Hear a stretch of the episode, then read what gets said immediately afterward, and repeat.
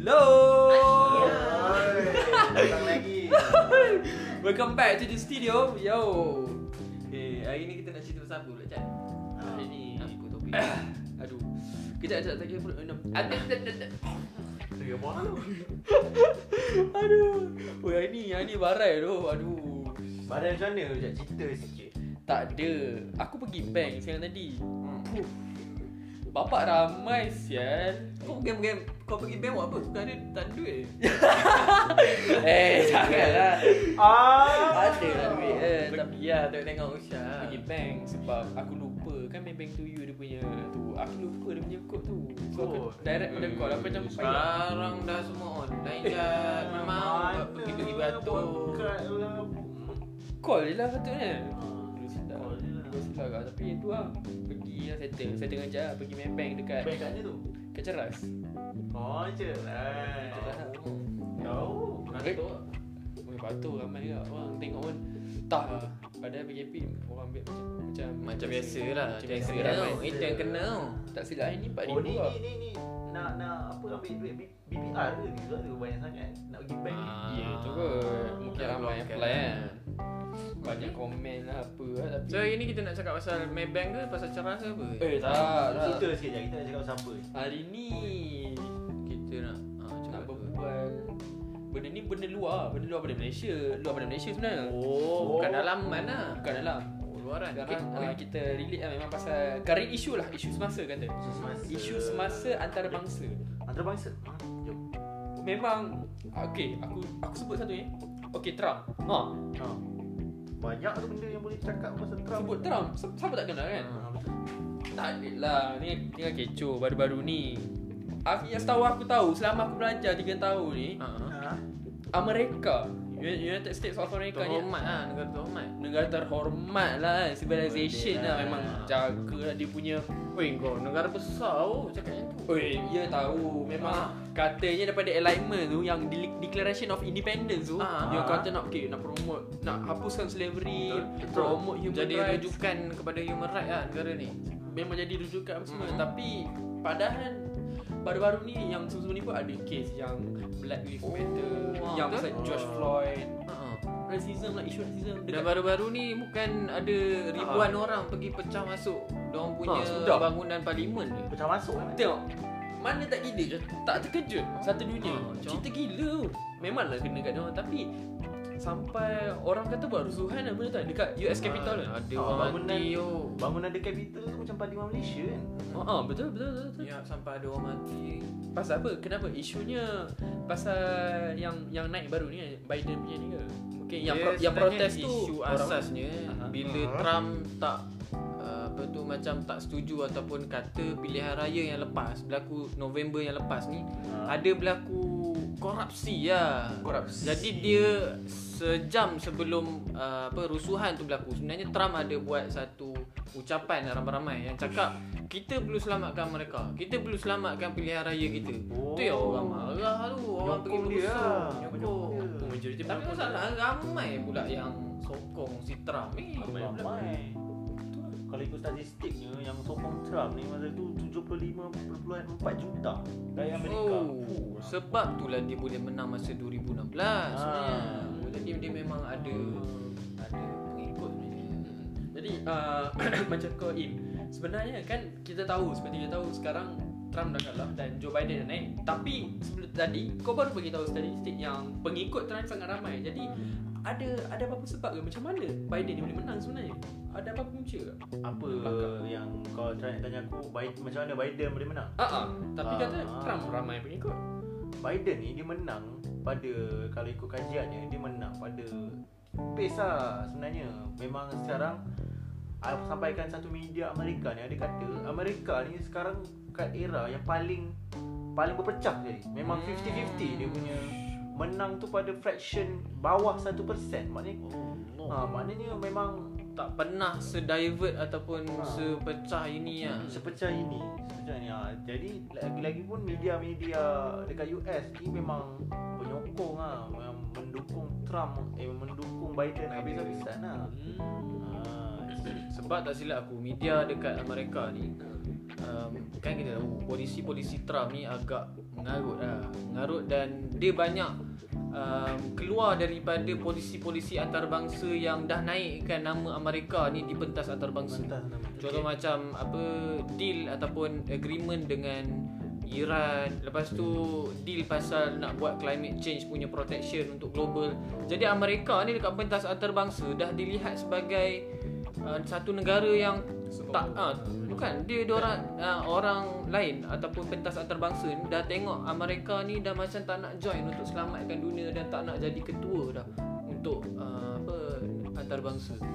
Sebab tu orang mula tengok China ataupun negara-negara besar yang lain. Jadi sebab tu diorang macam Imran cakap, media mula macam tak suka sangat dengan Trump dan sebagainya. Jadi orang mula fikir eh kita perlu alternatif, kita perlu pemimpin yang lembut sikit daripada Trump ha. Tak, sebab tu ramai media yang yang support Trump ni.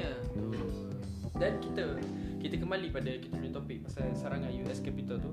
Um, pada asalnya memang ada Trump kan ada cakap yang kiranya macam dalam konteks dekat Malaysia ni S P R lah, kira macam ada yang kata apa macam jaga dulu apa yang hitam tu blackout blackout kan.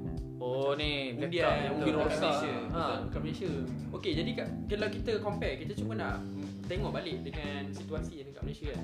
Contoh kalau dekat U S uh, memang satu negara demokrasi, ada satu kabinet parlimen sekarang, ada Dewan Rakyat, Dewan Negara apa semua. Tapi pernah juga pernah berlaku masa P R U empat belas dan mana-mana pilihan raya umum lah, ada isu blackout dan semua. Tapi ada. tak sampailah jadi macam dekat Capitol oh. ni. Impact dia tak adalah sampai impact betul. Jadi rusuhan tak lepas daripada itu.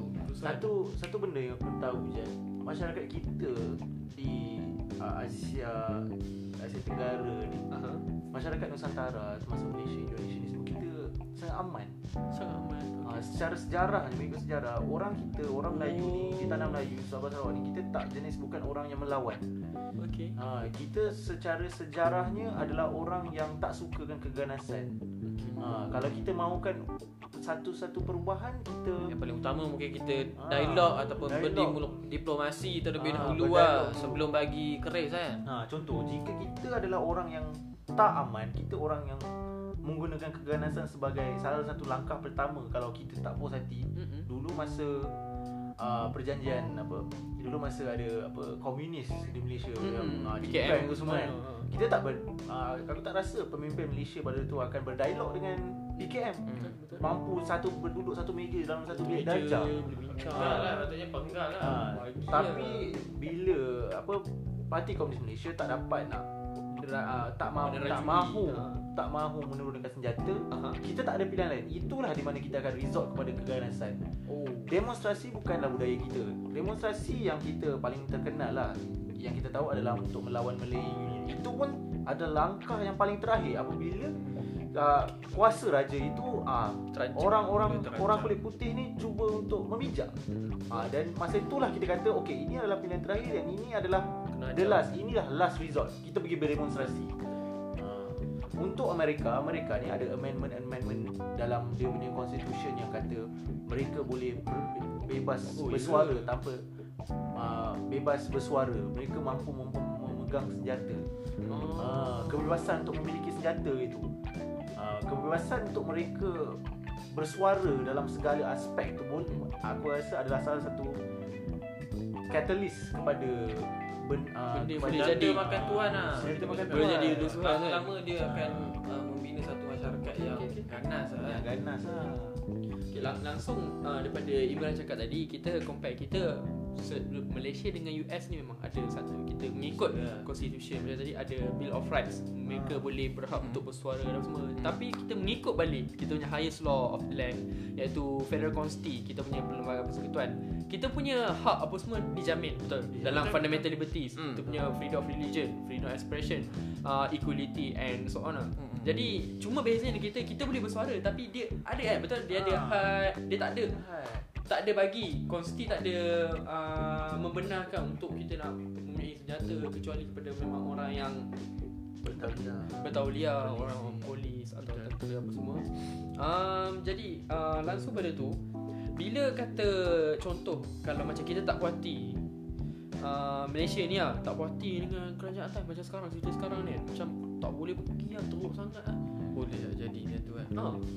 Tapi uh, jadi apa cara yang terbaiknya kalau kita nak nak tunjukkan kita punya, nak tunjukkan kita Ketidak punya puas, respon lah, kita Ketidak tidak puas hati kan. Adakah ya. yang sekarang ni memang kecam je bagi tahu dekat Twitter kan, bila tengok Twitter dia penuh. Jadi memang amal tu memang amal, tapi bagi aku lah nampak macam dia macam tak terletak sihat sangat. Amal tu dari oh, segi just tak, tak ada nampak, dia tak nampak uh, ah, dia tak ada bunuh-bunuh, dia tak ada teruk-teruk. Tapi kalau buka social media toksik. Wah, orang hmm. kita ni memang oh memang kalau apa-apa mungkin menteri ni apa ni kan, Dato' Ismail Sabri ni kan duk bagi kejap ni kejap hmm. macam ni apa semua, yang si K P T ni macam ni macam ni lah. hmm. Nampak lah toksik tu. Jadi mungkin hak bersuara mereka, freedom of expression tu memang sangat garanti lah kalau dalam social media. Betul tak? Rasa? Bagi aku kan um, untuk menjelaskan persoalan Nijat ni, Nijat kata dia dari segi sudut particip, uh, apa participation uh, rakyat kita dalam politik. Kalau kita tengok dekat dekat Malaysia ni, dia agak pasif berbanding dengan Indonesia, berbanding dengan Amerika. Apa maksud aku pasif? Contoh macam tadi ya, kita tak sampai ke jalanan. Sebab itu bukan macam Imran sentuh tadi, bukan budaya yang biasa. Kita tak sampai ke jalanan. Kita lebih kepada pasif punya budaya, apa kita panggil sebagai uh, culture of politics. Kita lebih kepada pasif. Maksudnya Uh, within kita punya kuasa je, kita guna media sosial, kita punya ni, kita lebih, kita punya culture politik ni lebih kepada pasif lah. Tak sama dengan Amerika. Dan Amerika kenapa dia boleh jadi macam tu? Sebab dia punya participation di politik ataupun culture politik dia sangat-sangat aktif. Ditambah pula dengan dia bukan baru sebenarnya. Dia sebenarnya dua ribu enam belas. Kita boleh tengok tu dari dua ribu enam belas. Macam mana orang boleh pilih Trump, apa alasan-alasan orang pilih Trump dan sebagainya. Ada sebab-sebab yang logik. Dan kalau kita tengok masa dua ribu dua puluh, eh, sebelum lima bulan, enam bulan sebelum daripada tu, ada berlakunya isu-isu yang membangkitkan uh, kemarahan rakyat Amerika ni. Contoh macam Black, uh, Black Lives Matter dan sebagainya. Jadi benda tu, kesumat tu dah dah, dah tersimpan sebenarnya. oh, Dah tersimpan okay, okay. Yang akhirnya di, dinatijahkan ataupun dipersembahkan dalam ah. satu bentuk budaya politik yang aku kata aktif. Diorang ni kalau ada tak ni, diorang menganggap dengan dengan di di bila di, di apa diberi kelonggaran Kelonggaran dari dari sudut konteks konsti mereka dan sebagainya. hmm. Freedom of speech tu hingga ke tahap perlu berdemonstrasi dan sebagainya. hmm. Tapi benda ni bila dah lama eh Black Lives Matter dan sebagainya, benda tu akhirnya bertukar kepada keganasan. Akhirnya bertukar kepada keganasan. Tapi dekat Malaysia benda tu kalau kita nak kata boleh jadi ataupun tak, aku rasa jarang lah. Jarang sebab budaya politik kita bukanlah budaya politik yang aktif. Tapi dia boleh jadi aktif. ha, Kalau kita bercakap tentang ha, macam apa uh, teori-teori sains politik dan sebagainya, ha, yang pasif ni boleh jadi aktif. ha, Kalau kita tengok sejarah, ada dalam dalam sejarah negara kita yang menunjukkan Uh, negara kita ni berlakunya perusuhan. Tapi bukan perusuhan yang yang teruk eh. Bukan sehingga ada civil war antara negara-negara luar, Indonesia dan juga okay. Thailand. Kita tak pernah berbunuh-bunuh eh. Dekat Asia ni kita tak pernah berbunuh-bunuh dengan negara-negara lain. Aman, aman. Tapi kita perlu akui yang ada juga rusuhan-rusuhan yang kecil yang berlaku dalam Malaysia.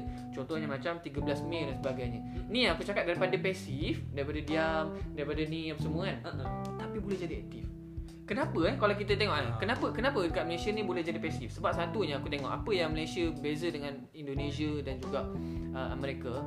Satunya kerajaan kita punya politik, dia selalu respon dengan cepat.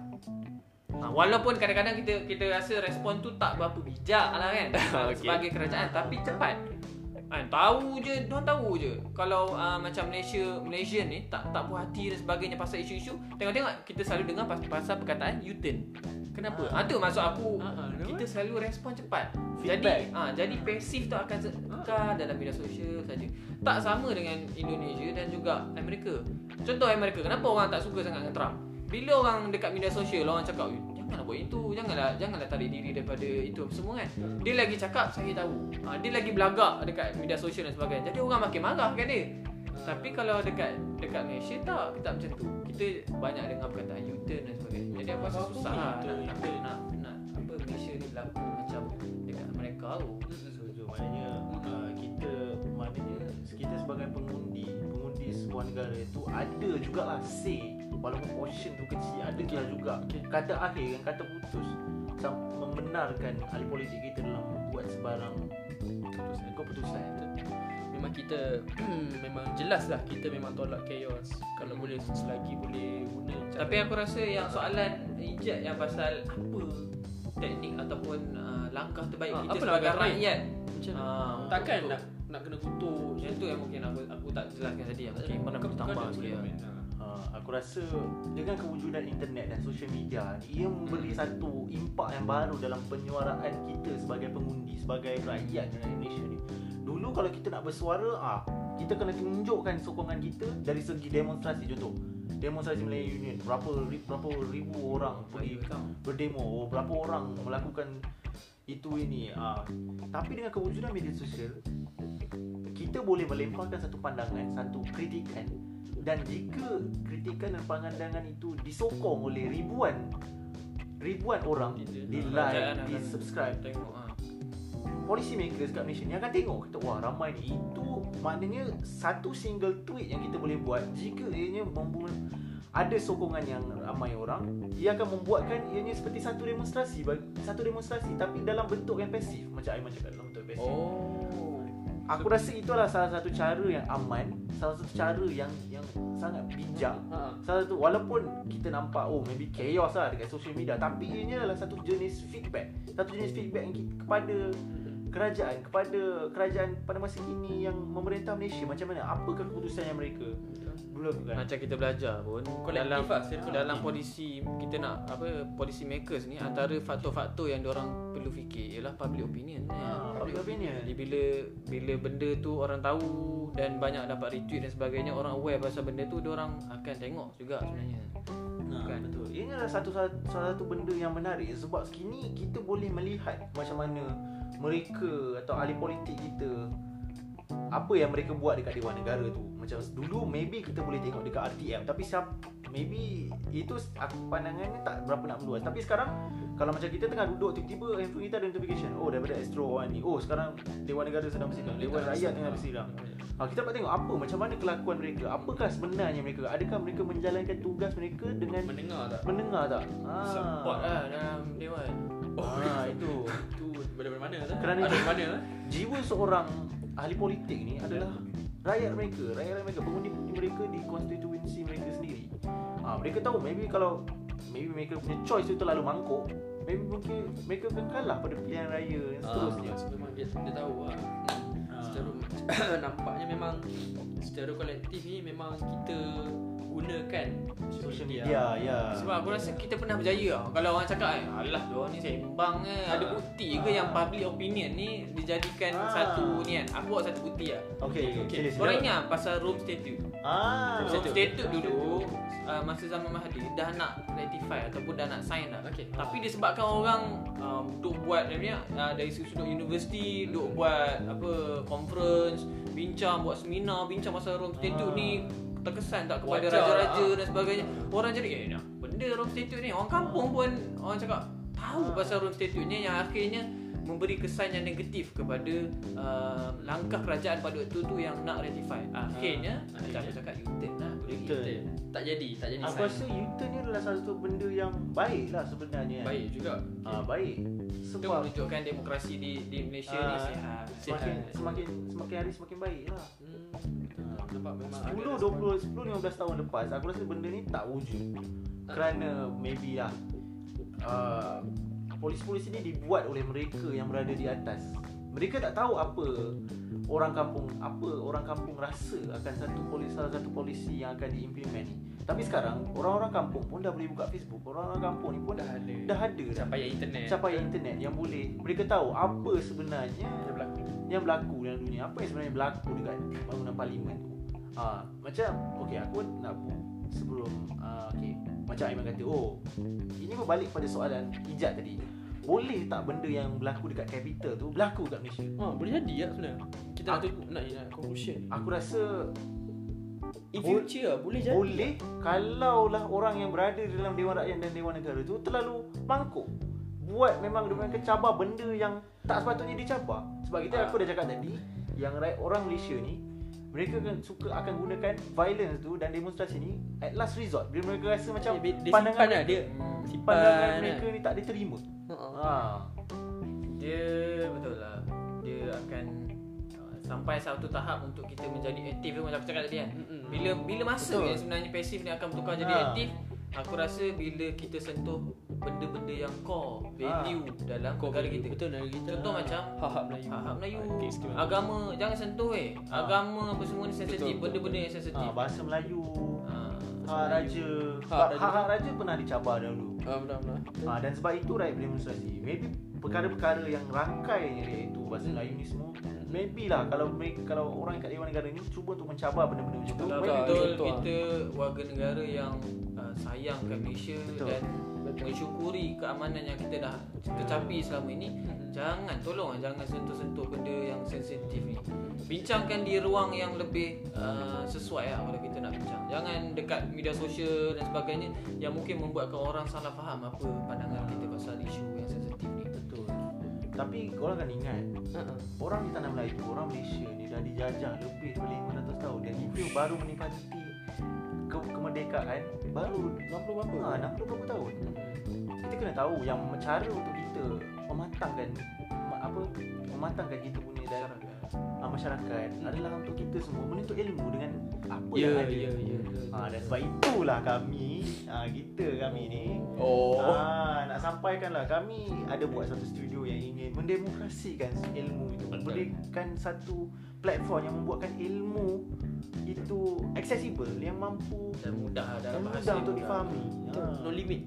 Nama apa, apa nama platform? Apa nama platformnya ni? Ah, dekat Facebook Atma Studios. Dekat YouTube pun Atma Studios. Sekejap, sekejap aku kat phone apa macam ni? Macam ni follow okay, apa? Follow. Okey, buka kat search tu okay. A T M A Studio Atma, Atma Studio. Atma Studio. Ada ada. Aha. Atma Studios. Ah, like awak, dan follow. Like, follow, subscribe, share. Korang tengoklah apa posting yang kami ada buat kat situ, apa video yang kami post, apa artikel, apa story yang kami upload. Ha, kat situ kami akan cuba, kami ada satu aspirasi yang mahu mendidik. Bukanlah kami, kalau nak kata kami betul, tahu segalanya, betul. Tidak. Kita tapi bukan kami, nak mengajar, bukan, bukan nak mengajar orang. Tapi kami cuba untuk menyampaikan betul, ha, yes. Nak kongsi apa yang berlaku kat seluruh dunia ni, apa, macam mana benda ni boleh efek hidup kita. Kita punya speaker-speaker and sensor. Ah betul. Itu yang tak boleh dinafikan. Sheesh. Jadi, jadi langsung memang memang sangat padat. Um, the okay untuk untuk untuk penutup lah, untuk conclusion ni aku boleh cakap uh, daripada langsung Aiman dah cakap pasal daripada pasif dan daripada pergi pada aktif rakyat-rakyat kita, dan uh, Imran juga ada menceritakan tentang apa-apa the core core value yang dekat Malaysia ni memang jangan sentuh, supaya memang kalau kita nak aman dan supaya negara kita yang lebih peace and prosperity lah. Tapi balik-balik pun memang boleh jadi lah dekat U S Capitol tu. Boleh jadi kat Malaysia oh, tak kita tak tahu, kita tak tahu kan sepuluh lima belas tahun lagi, tak tahu lagi apa lagi isu besar mungkin tiba-tiba ke uh, Dewan Rakyat ni yang orang kata yang orang orang atas ni dia nak gugurkan uh, isu si Raja Perperlembagaan, Raja Raja Melayu. Oh gila. Tu memang memang boleh serang lah. Menempah lah, dia menempah maut lah. Dah, ha, menempah maut. Betul betul, orang kata menempah baju lah, ni menempah maut lah. Fatal lah. Jadi, okay. Jadi jangan, jangan lupa semua dekat, semua pendengar, jangan lupa follow follow dan juga like dekat Instagram uh, at okaysantai dan juga follow video Spotify okaysantai untuk catch up uh, the latest episode, and also uh, seperti Imran cakap tadi dekat Almas Studio, dekat Facebook, dekat dengan juga dekat YouTube boleh subscribe and like page. Okey, jadi kita jumpa lagi di episod yang akan datang. Ciao. Okey, terima kasih semua. Ucap gusto.